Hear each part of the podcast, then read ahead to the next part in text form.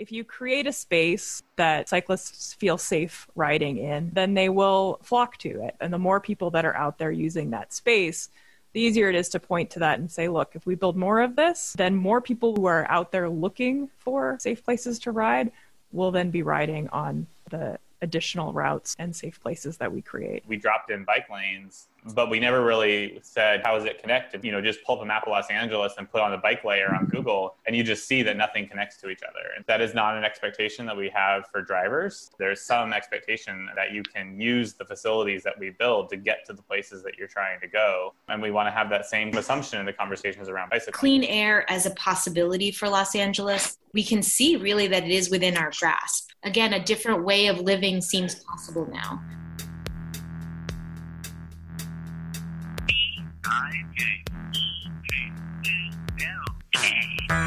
Welcome to Bike Talk. It's uh, May 1st, Friday. It's your host, Don Ward, with uh, Nick Richard. We have Laura Crawford, U.S. Bicycle Route System Coordinator with Adventure Cycling Association. We have Eric Bruins, who's the Transportation Policy Director with Councilmember Mike Bonin. And we have Nithya Raman, the CD4 candidate who came within 3,000 votes of the incumbent David Ryu. Uh, very close race. That was that was amazing. And uh, she's going to be in the general in November, so we're going to have her on to uh, talk. First up, we have the headlines with Taranik. Hello, Bike Talk. I'm Taranik from Havago again, here with your global bike news.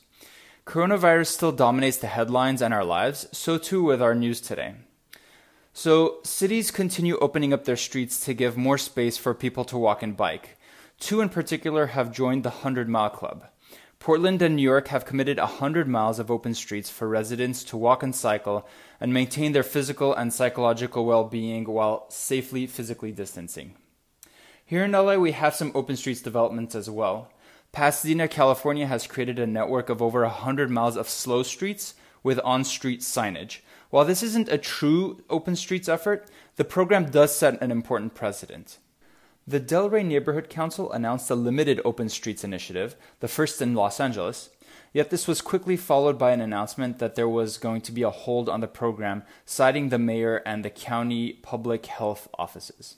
Sticking with open streets for a moment, Populus launches a new platform to make it easier for cities to plan and implement open streets during the COVID 19 pandemic. Cities interested can apply at populus.ai. Apparently, in Australia, bicycles are the new toilet paper. Bicycle retailers there are having a hard time keeping up with demand as people seek two wheelers for exercise and mobility during the pandemic. So, what happens after all these lockdowns? Is there going to be a new normal?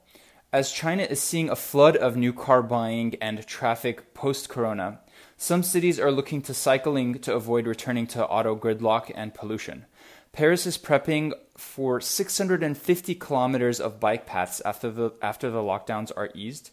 And Milan, Italy will implement a rapid road reconfiguration of 35 kilometers for more space for biking and walking.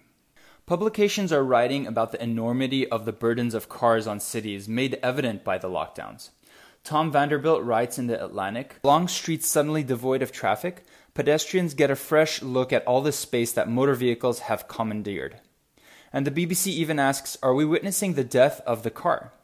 Our last headline isn't directly related to the pandemic, but it sure can help cities in a new normal. In Slate magazine, Benjamin Schneider writes that while their dramatic popularity created some problems like sidewalk clutter and unsafe riding, shared electric scooters are changing cities for the better, making safer, healthier, and greener streets. That's all for today. Thank you so much, guys. All right. So it's Bike Talk on KPFK. We're doing this via Zoom. So we're we're doing it, but it's a little bit different than when we're in the KPFK studios. But we're we're under COVID uh, restrictions Protocol. right now. Stay at home protocols. Yeah. But uh, our first guest is uh, Laura Crawford. Laura Crawford, how are you doing? All right. Hi. Hey, Laura. Hey, Laura. Hey. So you're here to tell us. You're here to tell us. We're we're focused a lot on these bike lanes in Los Angeles in the city, but you're here to tell us about a national bike route. Yes. Tell us a whole a whole network of national bike routes. Yeah, the uh, the U.S. bicycle route system uh, is a developing uh, national network of bike routes. uh, designed to be long distance to connect uh, from city t- across state uh, all the way across the country.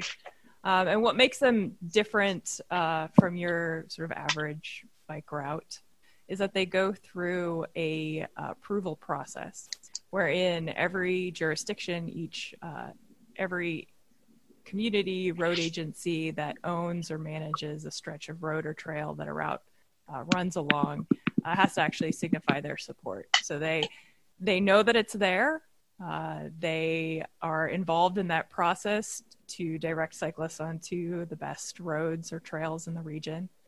Um, and then it embeds the route uh, into our national transportation network uh, with the idea that then uh, those road agencies are aware that there are cyclists on that route uh, when they do future projects. We have two routes in LA, right? 66 and 95? That's correct, yes. So the US bicycle route would come through Los Angeles. That's cool. That's good to know. Yeah, there's there are many uh, that will crisscross the whole country, and two of them will go through LA.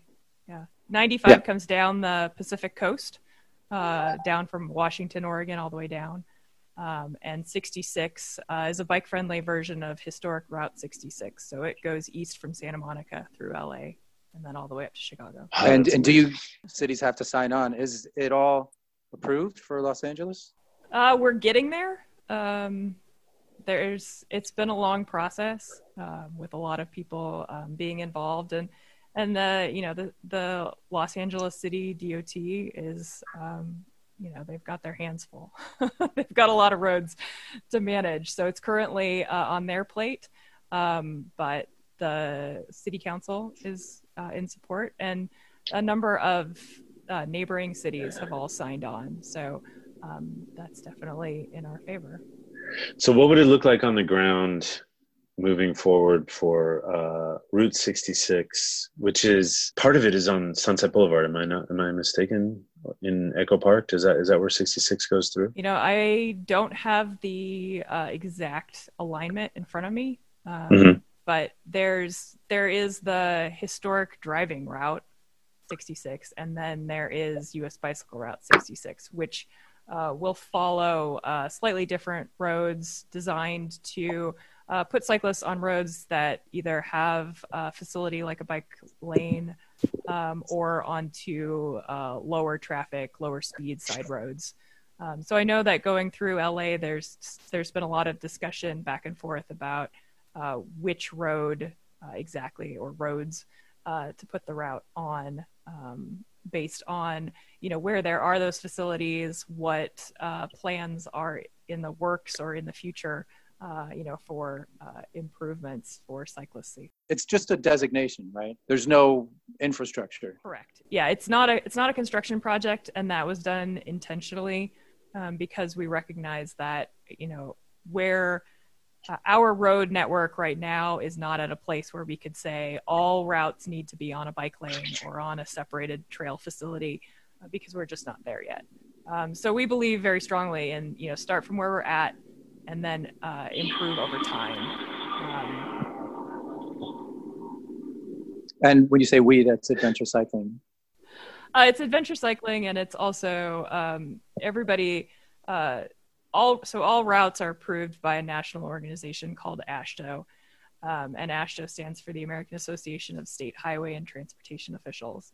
Uh, and about a decade or so ago, uh, AASHTO convened a task force that uh, worked through the criteria and the designation process.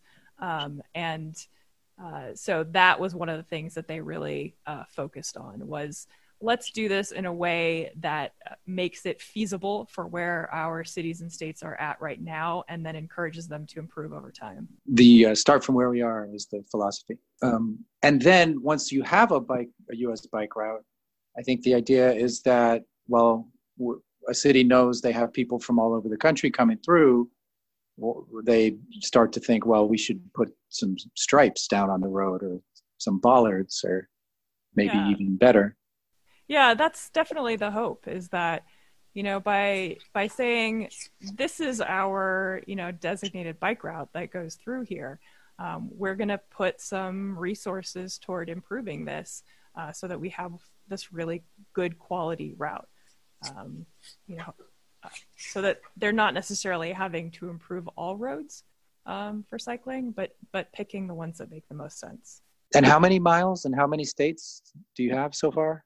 Yeah, so we have over 14,000 miles uh, designated across the country uh, in 27 states and Washington, D.C. You mentioned the, the criteria for, desi- for designating something a bike route. What do, can you tell us some of the criteria? Each state uh, is uh, given uh, the ability to set criteria for uh, that particular state. So um, I don't know the, the offhand exactly what Caltrans um, has dictated, um, but most states have some level, uh, you know, level of service, comfort level of service, level stress kind of um, formula that they look at, so that they're looking for um, lower traffic, lower speeds, uh, wider shoulders, some sort of bike lane.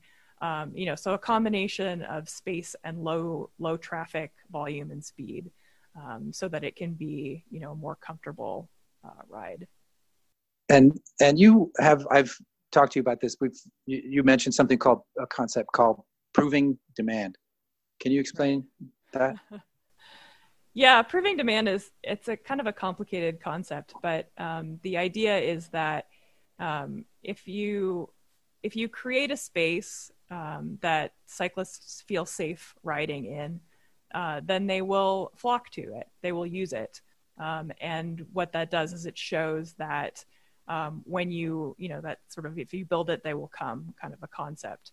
Um, when there is that space and people feel safe, that's the space that they're going to use. And the more people that are out there using that space, the easier it is to point to that and say, look, if we build more of this, um, then more people will, who are out there looking for uh, safe places to ride will then be riding on you know the the additional routes and, and safe places that we create is that a, a different way of saying induced demand which is something we use for traffic? Uh, i don't know. That's a good question. I don't know all the ins and outs of induced demand. Yes we want in we we want induced demand for people to ride bikes to choose to ride bikes right? We want to induce that. Yeah. So well, I, building routes will induce that. Right. Well, and I think if you look at what's happening right now with COVID, that you know people are choosing to go outside to walk and bike, and they're just using the streets because there there isn't the same level of traffic, and they need to get outside and they need to keep that space, right? So, um, you know, we're seeing that that if if there's not the traffic in the way, that people choose to get out and, and use those roads for um, reasons other than driving. There what are if, a lot yeah. more people walking. I've definitely seen a lot more people walking in the suburbs. I live out in the suburbs, and there's tons of people walking around here and riding.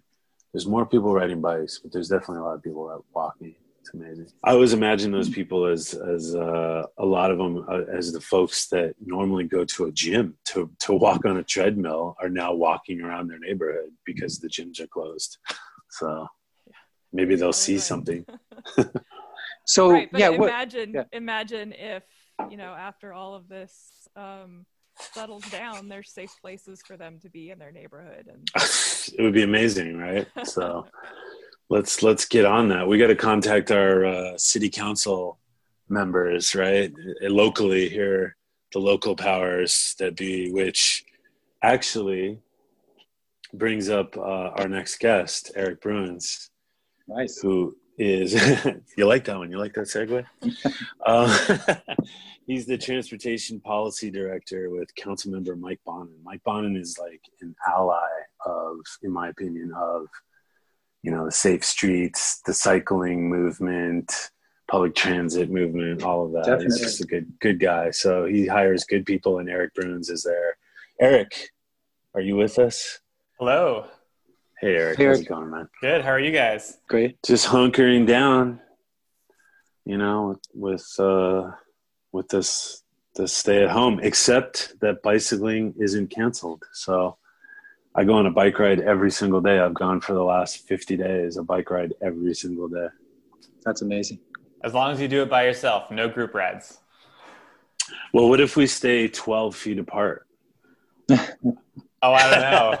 I, I, don't know what the what the science is, but uh, I know if you're benefiting from their draft, you're probably doing something wrong.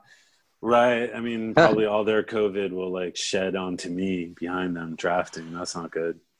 Yeah, I only have one friend that I go on bike rides with, and we stay apart. So I don't know. You know, we're we're being pretty good about just staying home, but uh, you got to get out at like once a day at least somehow.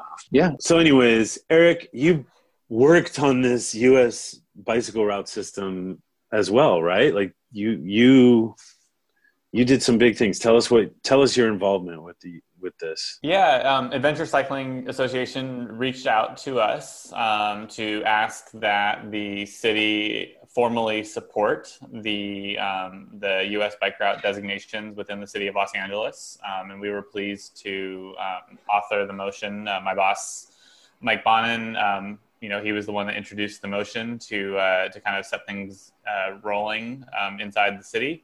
Um, so we, we did a motion, I think it was back in January, um, which feels like about three years ago at this, at this stage. Um, but, uh, but, but, back then we, we did introduce the motion that at, uh, did a couple things. One is it directed DOT to formally uh, endorse uh, the route through the city of Los Angeles, which involves sending the support letter to Caltrans. We also said that you know once the route becomes official, we do actually want DOT to install signage on it. We want people, um, you know, where this this passes through. Um, to actually know that they live on, along a U.S. bicycle route, um, and we want them to see a sign in their neighborhood that then causes them to ask some questions and say, "What is the U.S. bicycle route system? What is you know what what is what is my connection to um, all of these places uh, elsewhere in the country? Um, and really kind of you know the, the the whole idea that you could like see a sign on on a street you know in your neighborhood and be like oh you mean i can follow that to chicago? Like that's kind of cool um, and really expand people's horizons. Uh, and then you know the the the, the next thing is um, we, we, you know we obviously these uh, these routes are inspiring and they and they connect um, tourism opportunities uh, throughout you know beyond beyond the city borders and beyond the, the state borders. Um, but also, you know, in in Los Angeles, one of the challenges with bike planning is always trying to get um, you know routes to actually connect to each other. And so the idea that you would have these routes crisscrossing the city um, you know, and, and it just it just forces the conversation about, hey, you know, this route needs to connect, and so it might be on different streets, uh, you know, depending on facilities and, and and traffic and all of that. But you know, at, at the end of the day, like you need to figure out what those connections are, because right now, you know, our our bike lanes are oftentimes driven by opportunity um, instead of connections. Um, so you know this this doesn't force any conversations, but I think it does um, open the door to the idea that hey, you know this route is signed. It should have some basic level of facility, um, even if that is just you know a bike may use full lane sign or something like that. You know, we, this isn't going to transform any particular street but it should it should start a conversation and establish some basic level of responsibility to provide uh, you know safety and support for cyclists as they as they're crossing the city of Los Angeles. Um, because we should be treating bike tourists like our guests. Um, you know, tourism is a huge industry in Los Angeles, and we roll out the red carpet to anybody who lands at LAX. Why should it be any different if you're rolling in on Huntington Drive?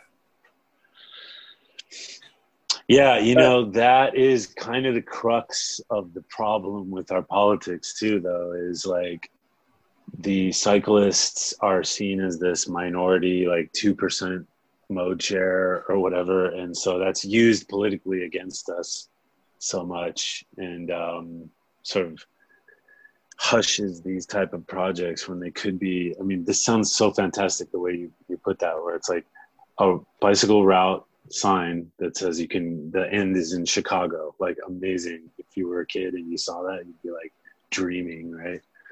So i love that. I love the way that you uh that you uh, put it so. So um, yeah.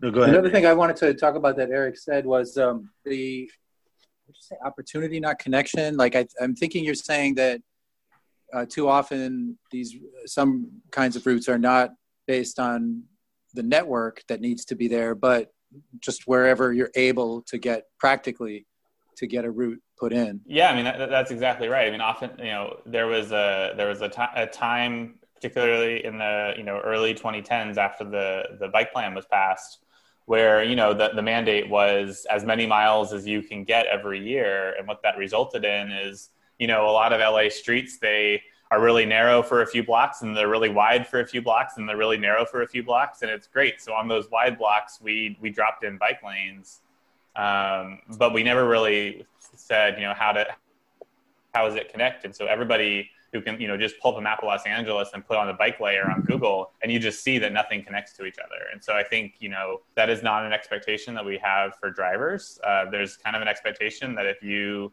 get on the 405, that it will take you somewhere and it doesn't just end.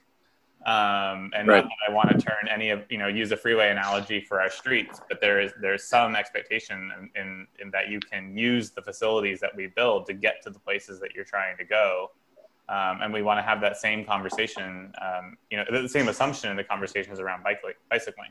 Well, to go with the uh, the freeway uh, term or metaphor, there's induced demand and proving demand, as Laura said. What if demand is not proven because the routes don't connect in a way that gets people using them. And Laura, we talked about this. How is yeah. how does that work? Well, I think one of the really important things to recognize about the the USBRS is that um, it's it's designed with connectivity in mind. So routes are not designated until they go all the way across the state, um, or you know.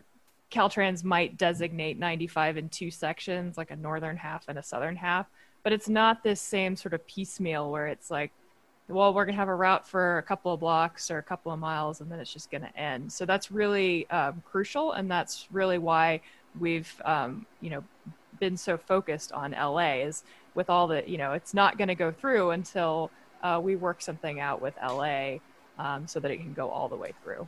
And and that's being worked out it is yes and it's going to happen 20 When's the big reveal? When oh, are we having the party? I would love to put a date on it. Um, you know, I think the reality is that um, you know this this COVID situation has thrown a monkey wrench into a lot of planning processes. Um, so I I don't know um, when that conversation will be will be finished, but um, you know, with Eric's help and and the help of you know the city council and the LABAC, you know, we've really been able to have conversations with DOT that we weren't able to have before. Mm-hmm. And uh, we're going to have some people from the LABAC on later. I see them on now at about. Uh, so, but politically, this hasn't been difficult. I mean, Eric, once Eric and Mike Bonin just paved the way, it was it was all smooth. Well, I mean, I don't, I don't know that the all the questions have been answered politically. I mean, I think you know we introduced a motion that really was kind of the basic level of you know, yes, this is a good idea. Yes, we should officially you know take the first step, which is designating the route. Um, yes, we should do a base level of signage, um, and then you know the the motion asked um, the Department of Transportation to come back to us if there are opportunities to um, enhance bicycle infrastructure or promote bike tourism along the routes, then we want to hear what those are and consider those. Um, but those are, you know, th- those types of conversations will need to happen in, in consultation with the affected communities and their elected representatives. Is it, does the motion have a good chance of passing, do you feel? Oh, it already passed. Okay. okay. I may have been hyperbolic about uh, you and Mike Bonin paving the way, but we have somebody on the call who come on later who says that on almost every issue in LA, Mike Bonin comes to the rescue on a white horse uh, at the last moment, and then his work is undone by the city council anyway. I think that was what the quote was. Would you? Did mean, that happen in this case? That that that, that is a, quite a sweeping characterization. Um, but uh, you know, in this case, I'm pleased to report that the motion passed unanimously on uh, I think it was March 5th or March 6th uh, oh no, March 4th. Uh, and then the apocalypse hit approximately 12 days later. So, you know. uh, how unfortunate. no, but it's good news. And actually, I was reading, and Eric, maybe you know some of the inside info on this, but they uh, have put a lot of street maintenance and repaving on an accelerated schedule, and I've read that they're not they're they're lacking on implementing some of the cycling infrastructure that's been on hold or shovel ready but hasn't been done yet. Have you been paying attention to? Have you heard of that?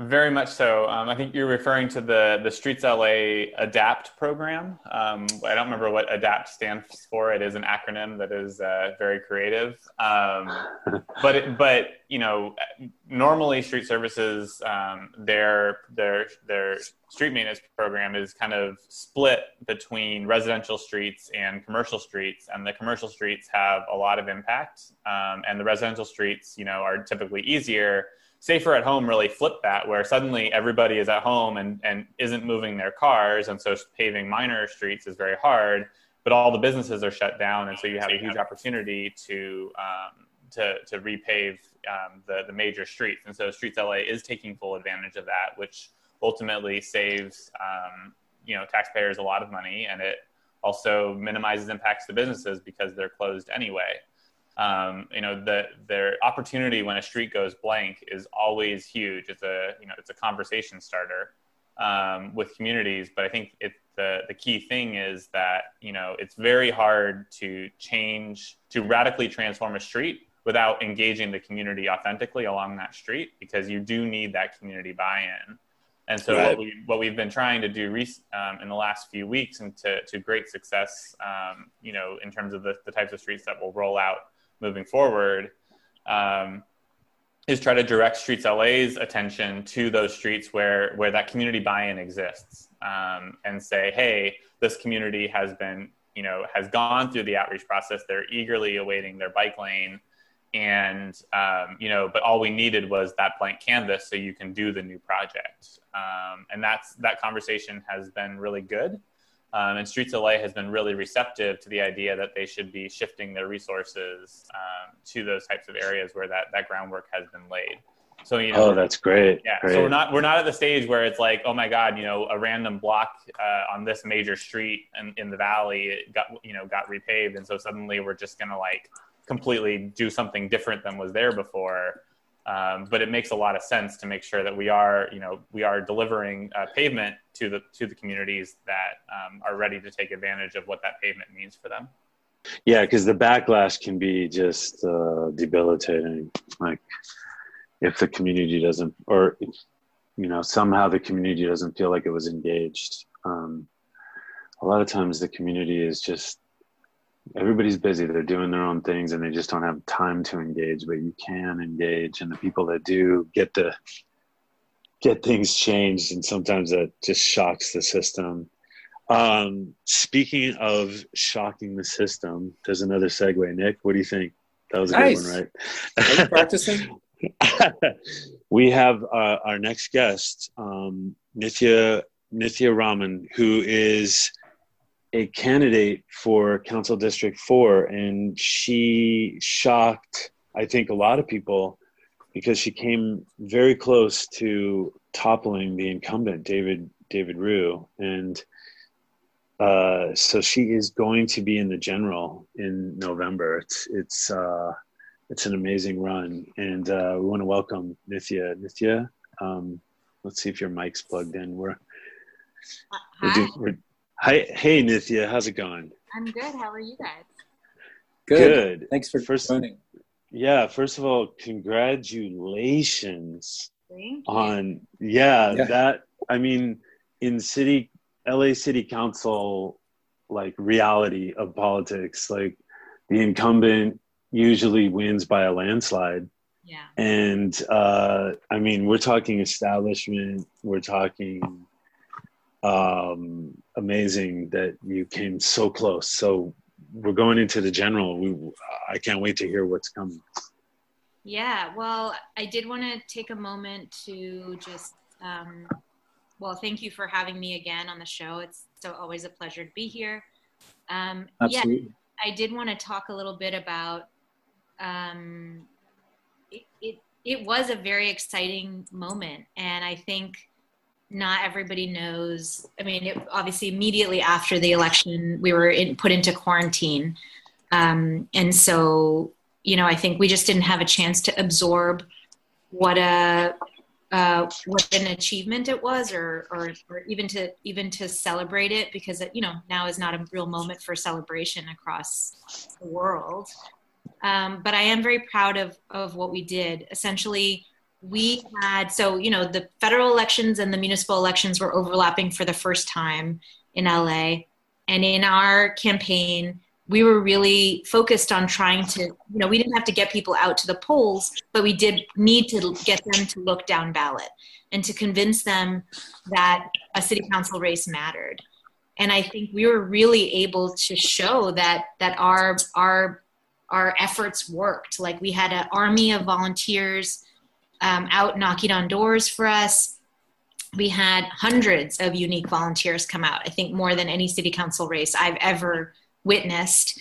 Um, we had you know people sharing our message on social media. We had people doing phone banking, text banking, writing postcards, and all of that combined meant that voter turnout for the city council race, like the number of voters that voted in the city council race in District Four.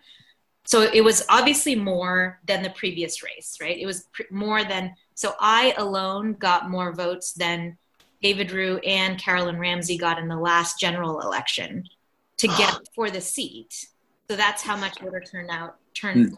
increased, you know, between one election to the other. But even in comparison to other council districts that were also up for election at this time, we had significantly higher voter turnout. So we had 11,000 more voters uh, come out for our city race than in CD12, which was the next closest, and like 30,000 more than other districts that were up for election. And so that idea that if you go out and tell people your city council matters and here's why and here's why you should care i feel like that it really worked um, and then the other thing that i wanted to highlight was that we were able to do that at a time uh, when our the incumbent had raised and spent a record breaking amount of money for a city council race so he spent over a million dollars um, which is crazy. Like I can't even unreal.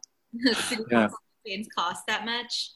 Um, and and we still managed to do as well as we did. We got 41% of the vote to his 45, um, and another uh, candidate, Sarah Kate Levy, got about 14 or 15% as well. So it was it was mm-hmm. you know it was a really exciting moment, and I think was incredibly exciting for, um, particularly I think for people who consider themselves progressives and a lot of people who, um, you know, were hoping for greater voter turnout across America for for progressive candidates, which we didn't really necessarily see um, across the country. Um, but it was still exciting to see that happen in Los Angeles. So yeah, and Don, Don, you're very political. um, I just like I said, like the way that things go here, it's what you've done is amazing. So now here's the thing we've got a long time before the general months, and we've got this COVID issue and all this. How is that impacting? Like, what does it look like moving forward? Is it lots of vote by mail activism? You know, how can people get involved? Yeah, so I think anybody who tells you that they know exactly what this election is going to look like, okay. yeah, yeah. So all we can do is respond to the best information that we have available right now. Um, and I'm very, very fortunate to have still the support of those volunteers who turned out over and over again, who've all, you know, we've been reaching out to them or they've been reaching out to us, and everyone is still incredibly excited about getting involved and, and staying involved.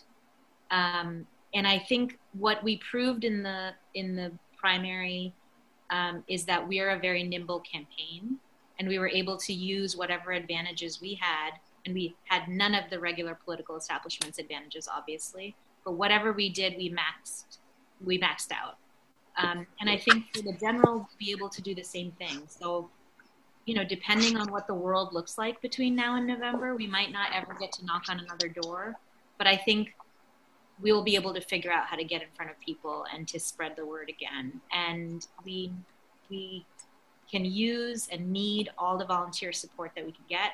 So if people want to get involved, just hop on the website. It's nithyaforthecity.com and send us a, there's a sign up sheet to become a volunteer. Um, we do need money. We're raising money again for the general. Unfortunately, elections in LA are expensive. It's a huge district.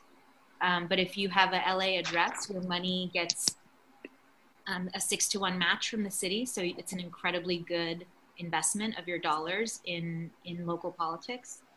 So we would love, if you can make a donation, we'd love a donation. Um, if you can volunteer, please volunteer. Please spread the word, follow us on social media, share the message. Um, but we have six months to go. So, you know, we have a long time for people to get engaged and get involved and, and, and really, um, I think, get the word out about the fact that change is possible in LA.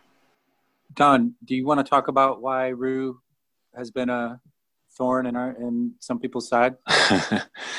Ryu has, um, you know, on on the ground, there are a lot of little battles, you know, quarter mile long, mile long stretches of road where Ryu has stepped in and blocked certain safe streets configurations. So that's the kind of hope that I have um, for Nithya also is that I've, I've heard her speak so empathetically about you know vulnerable user transportation that that I really believe that um, she would be a better uh, advocate for for you know safe streets and, and transit and so forth in our city. So and uh, that being said too um, i you know we we have eric bruins with us. He's he's the uh, he's the uh, transportation policy director with uh, mike bonin. So um, we had him on an earlier segment but nithya we wanted to introduce you to uh, eric as well because he's he's also um, uh, you know, I would I would consider him to be on on our side um, in the in the fight for you know safer streets. So, Eric, uh, you're still with us, yeah? I'm still here. Hi, All Eric. right. Hello. Great to meet you too. And I'm excited to learn from you. Thank you. Yeah, Um, Eric has a lot of experience. He was with the LACBC beforehand, and um, the guy has miles in his legs. I've seen the, the I've seen the social media. So, uh, Well, also just like hearing you talk about quarter miles, like, ugh, man, we got to think beyond quarter miles here. uh, yeah, I mean, you did propose that we should move forward with a, an emergency bike lane or emergency bike route network in Los Angeles for folks. Yeah. Did I? Which which which one of us are you talking about? yeah.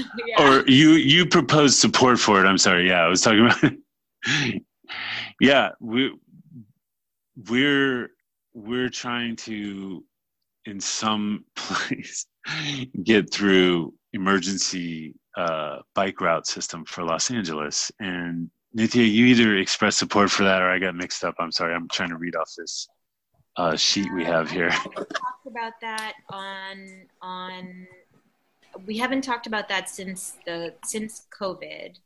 Um, we I did talk about a network of bike lanes as part of the um, policy platform. We issued we um, did a pretty detailed um, environment policy and uh, increasing access to a network of bicycle lanes, protected bike lanes in particular across the city was was a central part of that platform. So I've definitely talked about that before. We haven't talked about it in the context of COVID, but we will be talking about it in the coming weeks um, in terms of just like thinking about what, how does this change our thinking for Los Angeles going forward? Um, how can we plan uh, for a healthier city in the future, um, building on the lessons that we're learning right now? So uh, I again, Eric, um, and you know everyone in the Bike Talk community, I'm really excited to learn from you uh, about how we can incorporate lessons from this moment into the future. Um, and I'm also excited because I think I think we talked about this when I was on last time, Dawn. Like I never thought I would be running for office, but I've been a long Right. advocate and an activist and a nonprofit leader in recent years and a nonprofit worker before that.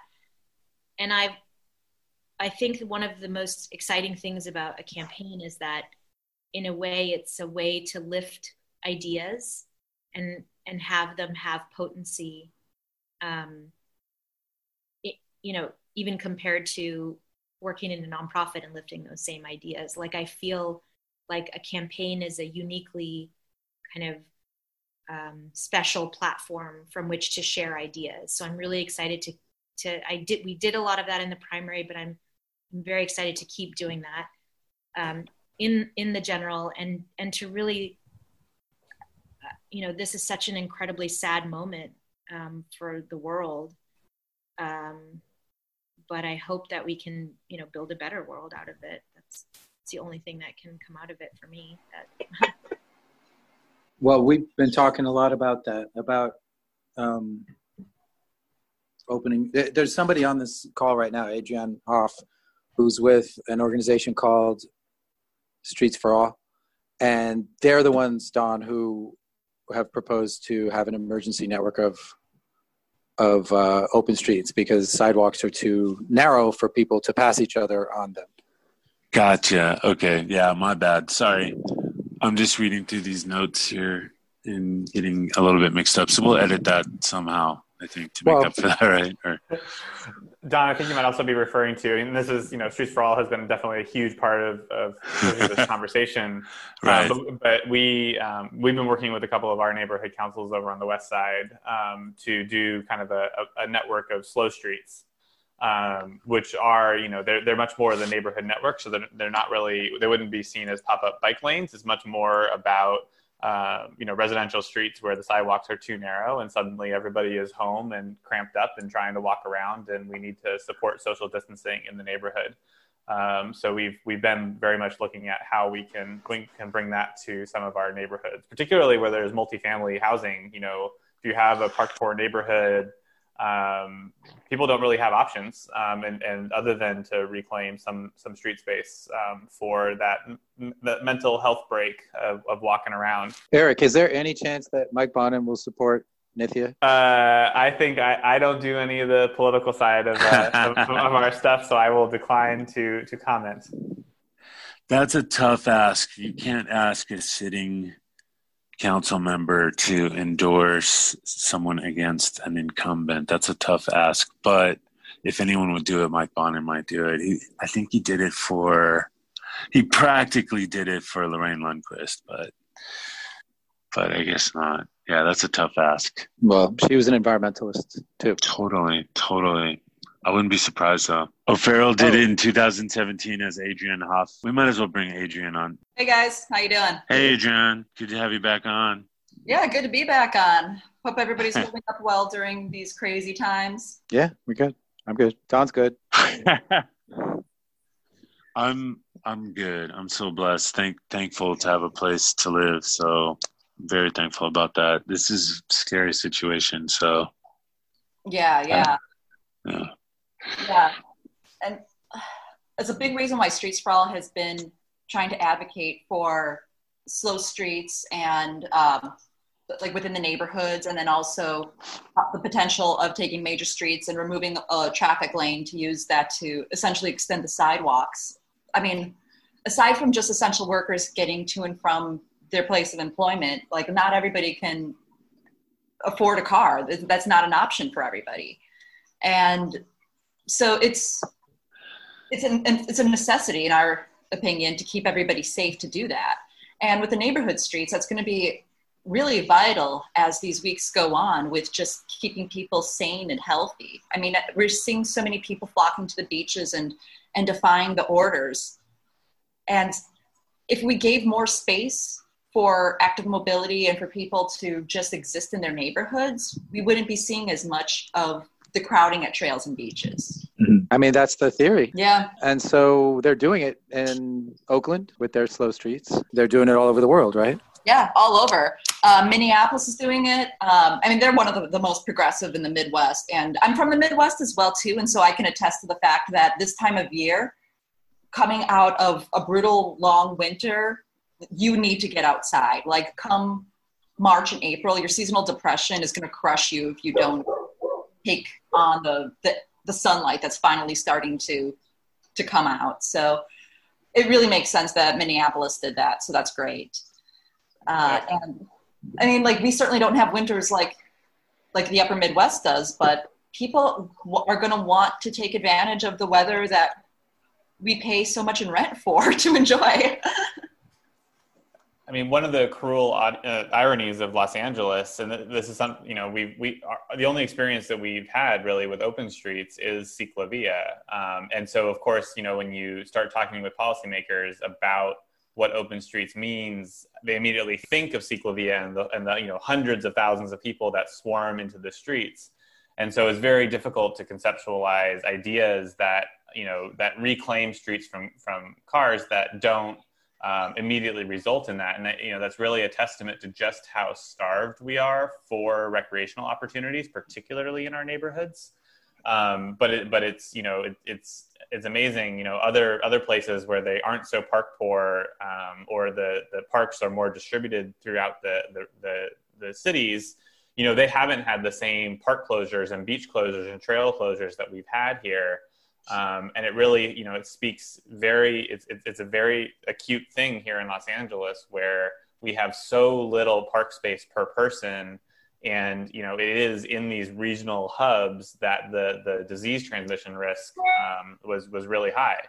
Um, and so we need to innovate a little bit here on, on models that, um, you know, that can not be overwhelmed immediately. And we have to do, launch something at a scale that um, that can accommodate the demand for it, which I think is is a unique challenge here in Los Angeles. And I think the other thing that we really have to think about as we do try to scale up is uh, there are a lot of uh, a lot of neighborhoods that are really struggling to pay rent right now.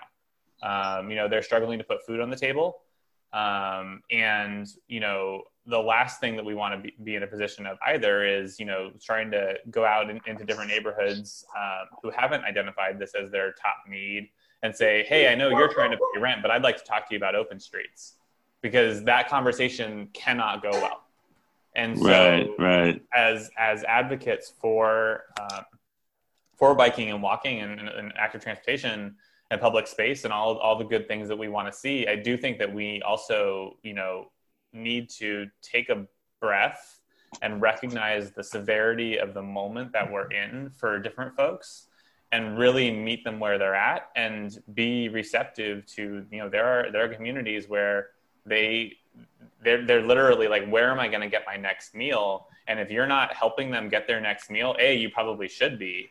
Um, and b you know respect the fact that they don't have capacity to engage on, on your pet issue and and figure something else out. You know there's the other side of the coin now is that the the forces that be are working against us still. Like i don't know what it be like apathy or uh just you know just general lobbying or whatever it is. They're still working against our cause you know so I don't know. So so Laura, I saw you at the uh, LA Bicycle Advisory Committee. Nithya, are you familiar with the LA Bicycle Advisory Committee? Um, I've read about it, but I um, I don't know that I could recite the facts off the top of my head. Because they're here. Well, Yeah, they're they're very ominous presence in no, they're actually um, a an, an, appointed board, a council appointed board, and I think the mayor gets four appointments, and every council member gets one appointment, and it's an advisory committee, and it's it's pretty much just advisory, right, Eric? Wouldn't you say their power is pretty advisory and sort they are here so. almost ignored by the city it's an advisory group um, i mean i think that you know we, we can we can talk about how uh, we can make their advice more influential but i would say you know they're a great way to socialize ideas um, with the you know particularly with department staff that do make themselves accessible um, mm-hmm. and you know they uh, we, we get good ideas from from all kinds of places our neighborhood councils bike advisory committee the pedestrian advisory committee um, you know we we care more about whether the idea is good than where it comes from. Right on. Okay, we have Jennifer Gill from the LA Bicycle Advisory Committee. So, Jennifer, We also have us? uh, Taylor Nichols and Abe Chang. Just all so from the you Bicycle Advisory Committee. Yeah. Bring them Hey, all on. Hey, Nichols, Hey. can you guys hear us or not? Yeah. Nithya, can you hear me? Yeah. Hey, this is You're Taylor Nichols. I'm on the LABAC, and I I- I love your candidacy, uh, Nithya. And I'm I'm curious to hear you talk a little bit about uh, how you see bicycles fitting into the future of LA, especially after this COVID nineteen COVID nineteen period where. Uh, the streets are really changing. I, I think we've been talking about going out for bike rides and how much more comfortable it is. My wife, who is a non-biker has been enjoying riding these past few weeks and i'm curious to hear you talk a little bit about how you think we could use this covid-19 period to propel los angeles into a more bicycle friendly um, city Yeah, that's a good question. I'm sure Eric probably has thought about this more um, than me. And I will say that, you know, one of the things that's been interesting, so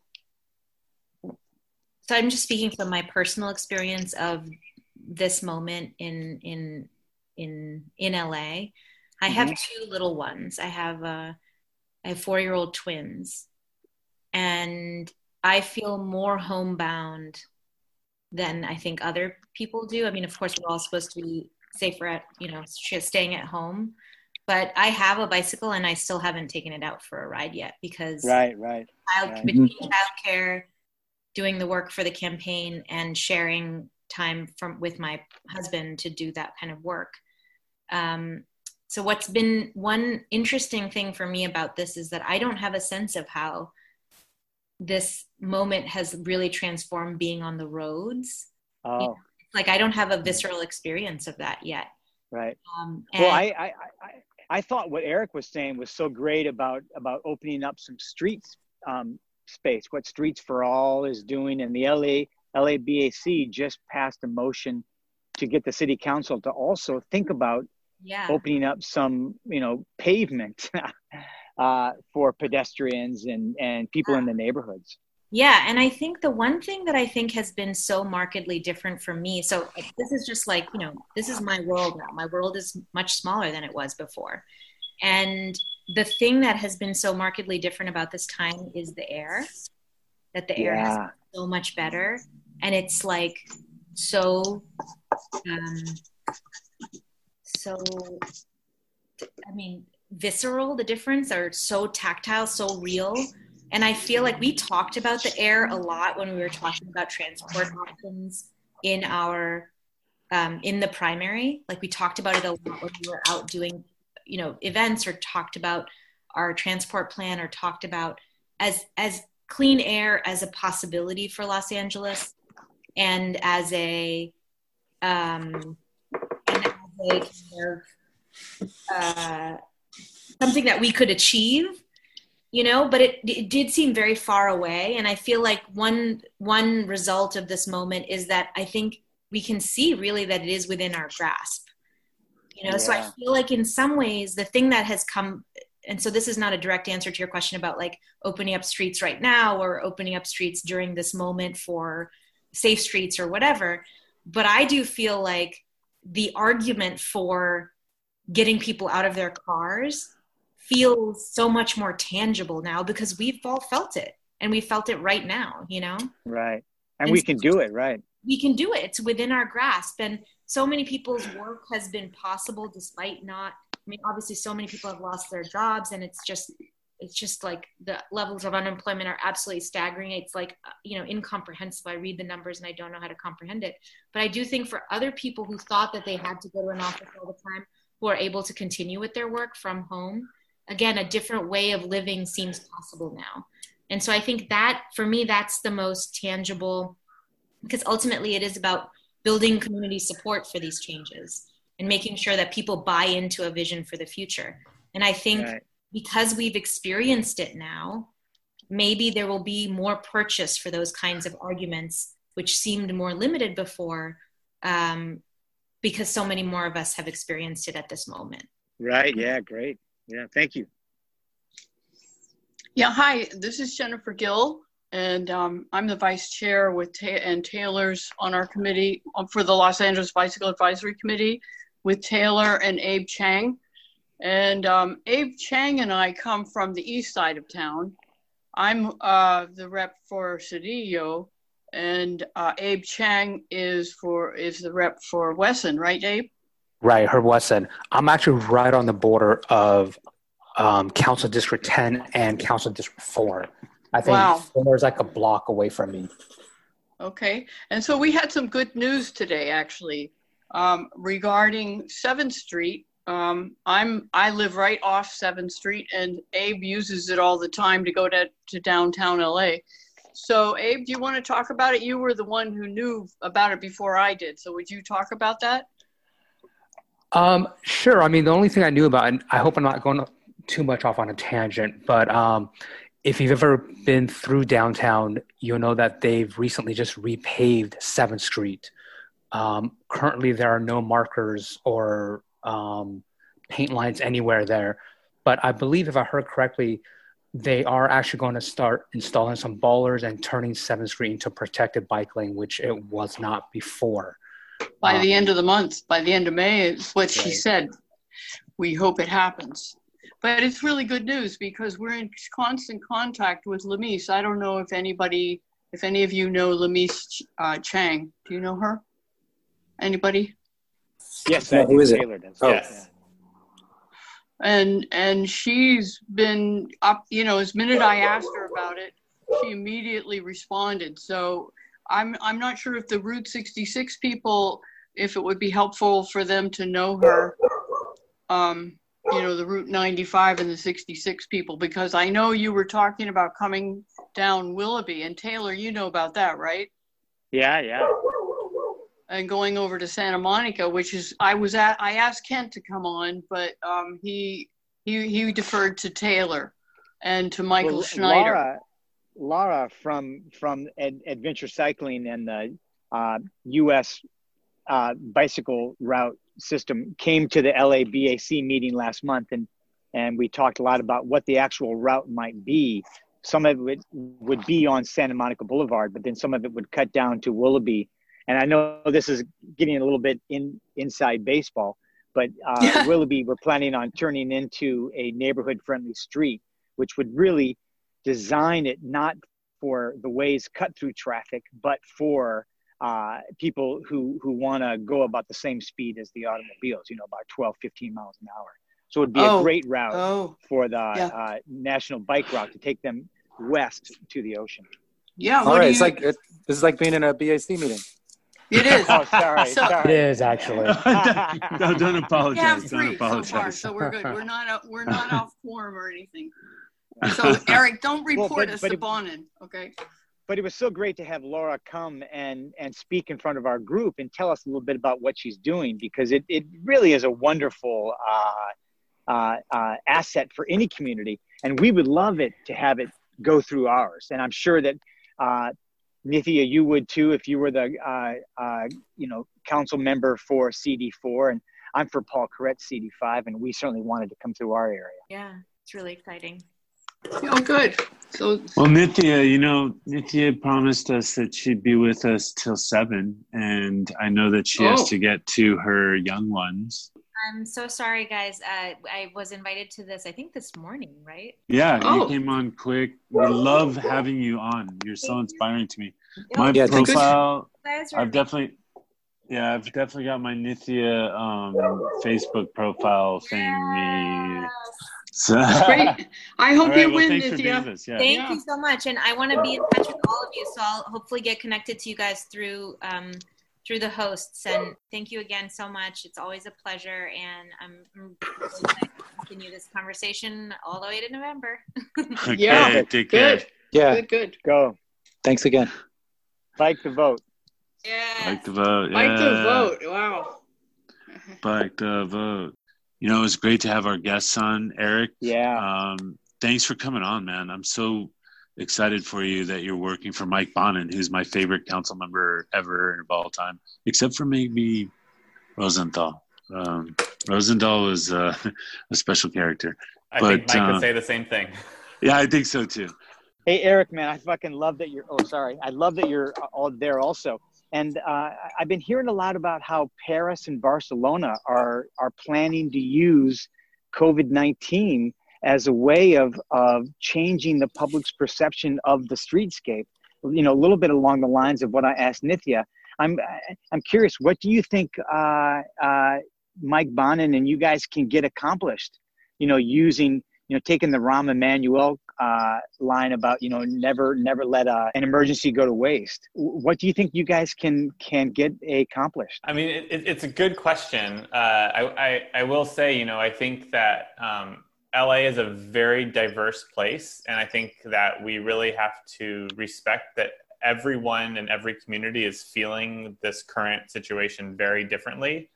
Right, um, sure and so you know even even just the the framing is is of that conversation is so important because you know you you you roll into a community that is disproportionately impacted by by you know this crisis based on um, you know all kinds of historical inequities and you talk about what a great opportunity we have they're going to be like, "Get out of here!" I mean, right. with that with that stuff. Um, well, you know, that, that I, doesn't. I certainly you know, didn't mean that. So, so thank you for for um, clarifying that because that's not what I meant at all. I meant, you know, how do we find the positive in the negative?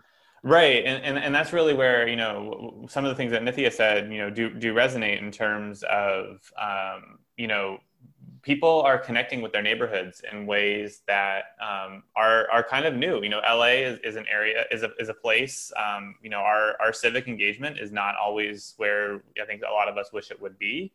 Um, but you you know, we've seen grassroots volunteer networks, mutual aid networks pop up. We've seen you know people volunteering to deliver meals to seniors. We've seen folks volunteering at the at the food bank distributions. We've seen such a, a, resurgence in that kind of activity and, and, civic spirit. And I think that that's a strong foundation to build on.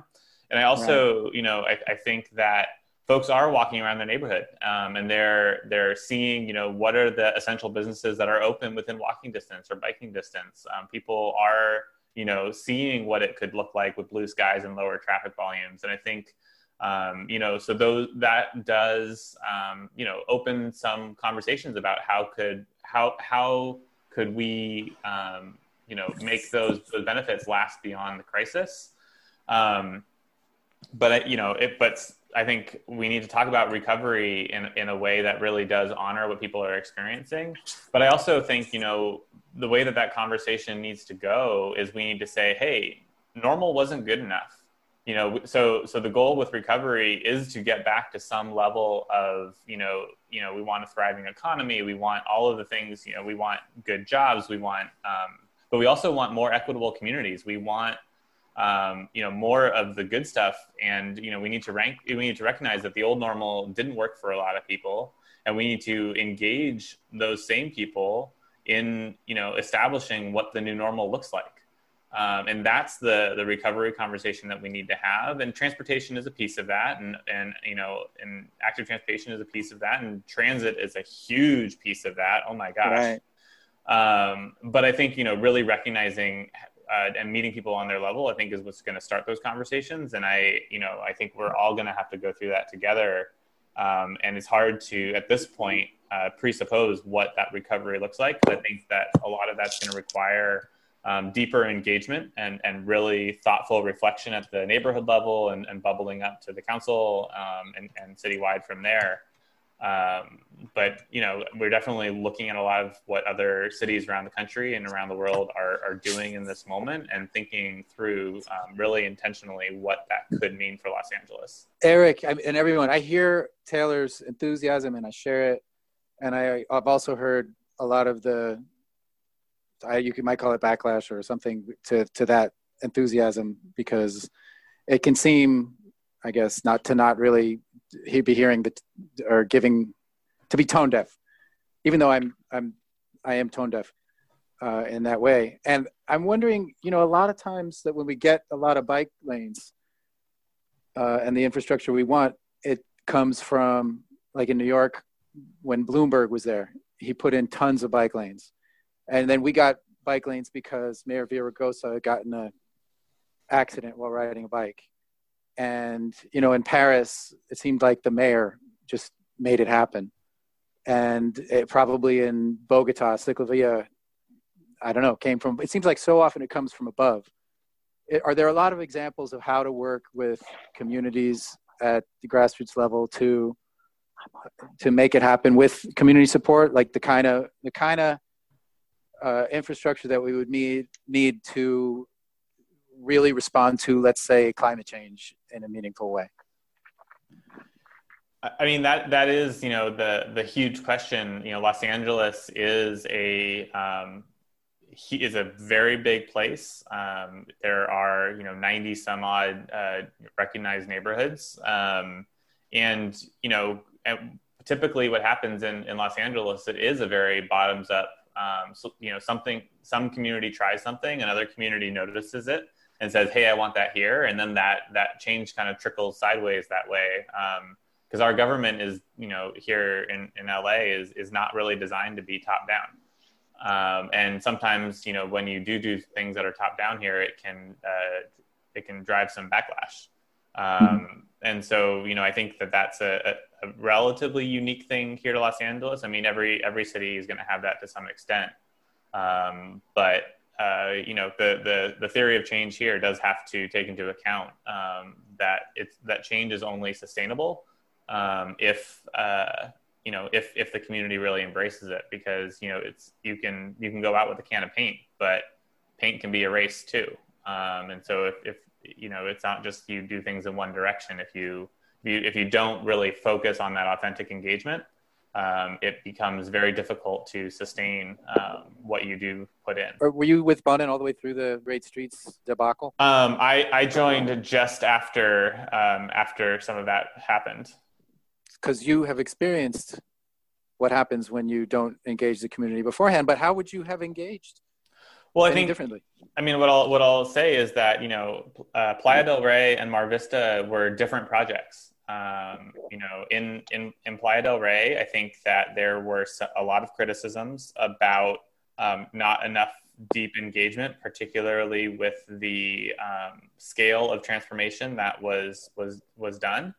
And to be quite honest, that's why that that project was pulled out um, because we, you know, when we started getting uh, pushback, um, if you took an honest assessment of um, how folks in that community felt about it, um, there were still a lot of a lot of you know community champions put a lot of blood, sweat, and tears into into those projects, and they were um, in response to a real need. Um, but but the wider community ha- did not feel engaged, and I, and we could not, um, in good conscience, look at the amount at the engagement that was done and the and the level of transformation and say that was appropriate. Um, in Mar Vista, it was very different. There were several years uh, through the mayor's Great Streets program, which was very much community forward. Um, there was a, there were a lot of conversations, um, a lot of engagement, a lot of support from the business community, particularly the Mar Vista Chamber of Commerce, and support from the neighborhood council at the time. Um, and so, you know, that process, um, you know, did did a lot of engagement, and it's always, you know, one of those things where um, folks uh, after the fact always, you know, will say, "Oh, I didn't hear about it. I didn't hear about it." But when you really did talk to, you know, the leaders of the opposition, even in Mar Vista, um, you know, folks will say, "Oh, yeah, I did participate in that. Um, I may not have understood it. It could have been clearer." Um, but very few people in Mar Vista were like, "This project was completely new to me when it went in." Um, and so that's a different conversation because then you can say, hey, you know, let's talk about, you know, how we got here, um, what the goals were, is the project meeting the goals? But it's a different conversation because folks were were brought in and weren't blindsided. Um, and that's the level of in-depth engagement that we do need to figure out how to scale up um, in, a, in a way because that, that's why the project is still there. You talked about the theory of change and, and being sustainable, but I think some people think that you know people are never going to accept some things until they see it in action. Like businesses may never accept taking away parking spaces until they see that their business is not decreased after taking away parking spaces. Yeah. That's a great point. I think Nick, it's tough. It's tough to sell that, uh, but that's a great point.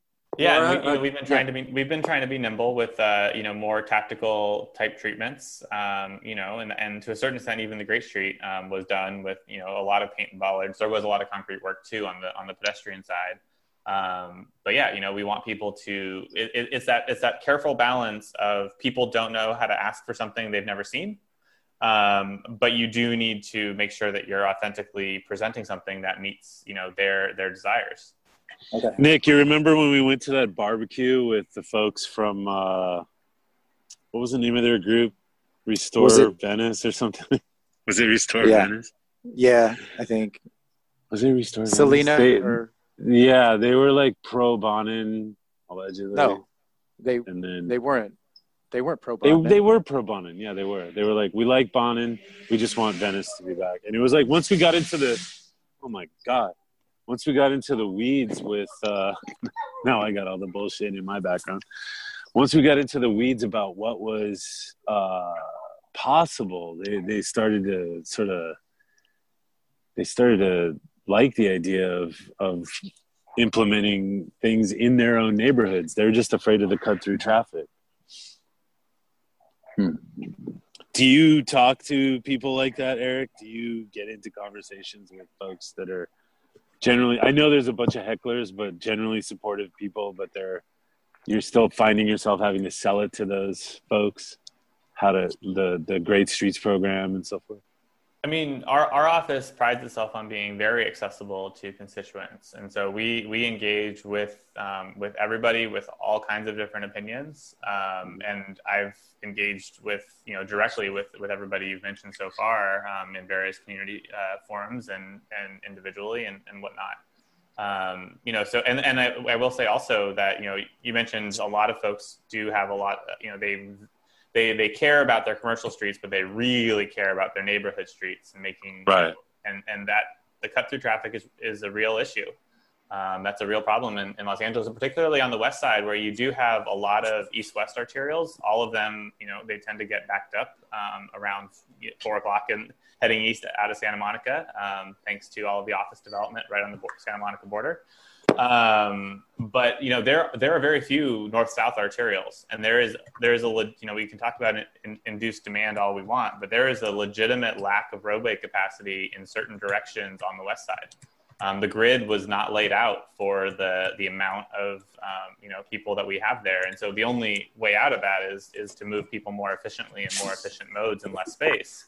Um, but you know, getting from the the experience of that that gridlock, which is a very visceral experience, um, to then uh, you know uh, turn around and say, oh, actually, you know, this can be different and better.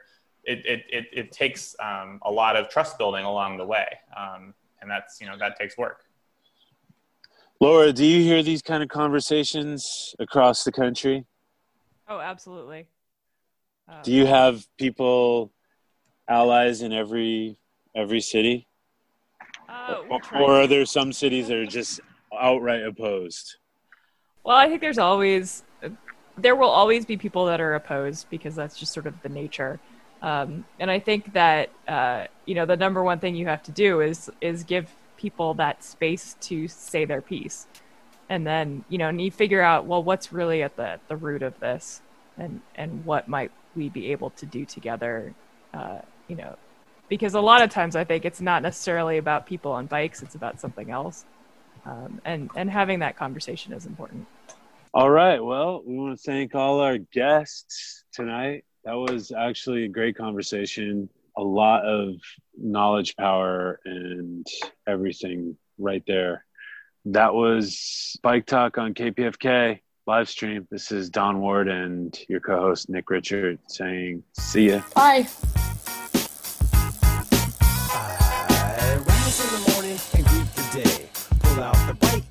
My way. The transportation shows I care. Every turn of the pedal cleans the air. Green in the green, I'm saving the planet. Just like my friends Dale, Sean, Toby, and Janet. No greenhouse gas, a tiny carbon footprint up your ass. I'm on. I'm on a motherfucking bike. Thanks for listening to this episode of Bike Talk. If you want to hear more, go to kpfk.org, navigate to programs, and choose Bike Talk. On the Bike Talk page, click on the archives link to play or download shows posted in the last four months. Go to biketalk.com and copy or click on the RSS link to subscribe. Our Twitter handle is BikeTalkPFK. On Facebook, we are Bike Talk. You can become friends and join our group.